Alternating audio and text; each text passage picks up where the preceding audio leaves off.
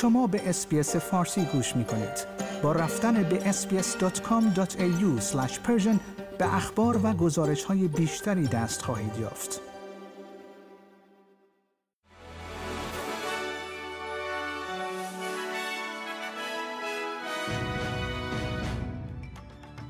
درود بر شما شنوندگان عزیز نیو صدر هستم و این پادکست خبری روز جمعه دهم نوامبر است ایالات متحده آمریکا ابراز امیدواری کرده که توقف‌های بشردوستانه روزانه که مورد توافق اسرائیل در بمباران غزه هستند بتوانند با آزادی گروگانهای بیشتری کمک کند.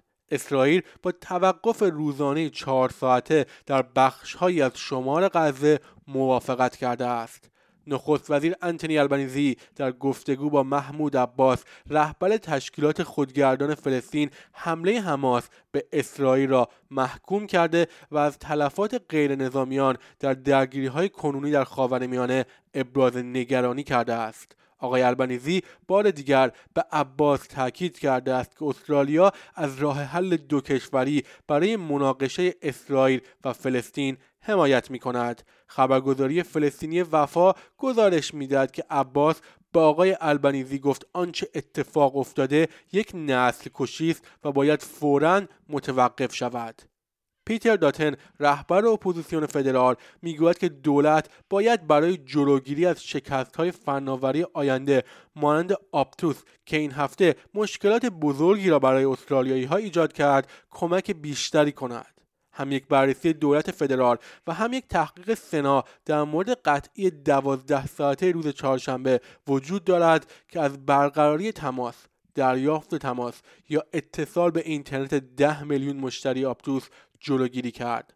یک ارائه دهنده پیشرو رتبه‌بندی اعتباری جهانی می‌گوید که بانک مرکزی به پایان چرخه افزایش نرخ بهره رسیده است.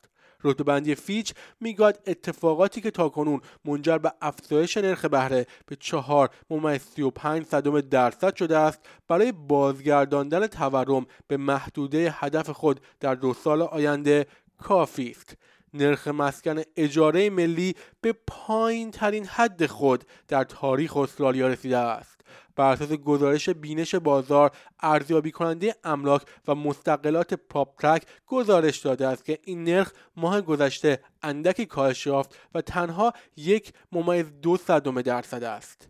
هلیکوپترهای نجات در کوینزلند پس از گزارش هایی مبنی بر سقوط یک هواپیمای سبک دو نفر را در یک قایق نجات مشاهده کردند. پلیس می‌گوید که آنها در حال واکنش به گزارش های مربوط به تصادف در سانشاین کوست هستند. دولت فدرال می‌گوید در مورد واکنش به حکم دیروز دادگاه عالی در مورد پناهجویان عجله نمی کند دادگاه عالی حکمی را که پیش از این اجازه می‌داد پناهجویان ناموفق اجازه بازداشت نامحدود داشته باشند لغو کرد. یک مطالعه جدید نشان می‌دهد کسب و کارها در استفاده از وسیله نقلیه الکترونیکی در استرالیا کند هستند اما تغییرات نظارتی می تواند این روند را تغییر دهد شرکت مشاوره اسنتر از 450 مدیر ناوگان و تصمیم گیرنده در این رابطه نظرسنجی کرده بود.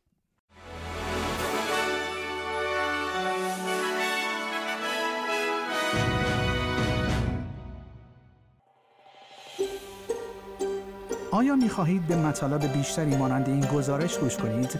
به ما از طریق اپل پادکست، گوگل پادکست، اسپاتیفای یا هر جای دیگری که پادکست های خود را از آن می گیرید گوش کنید.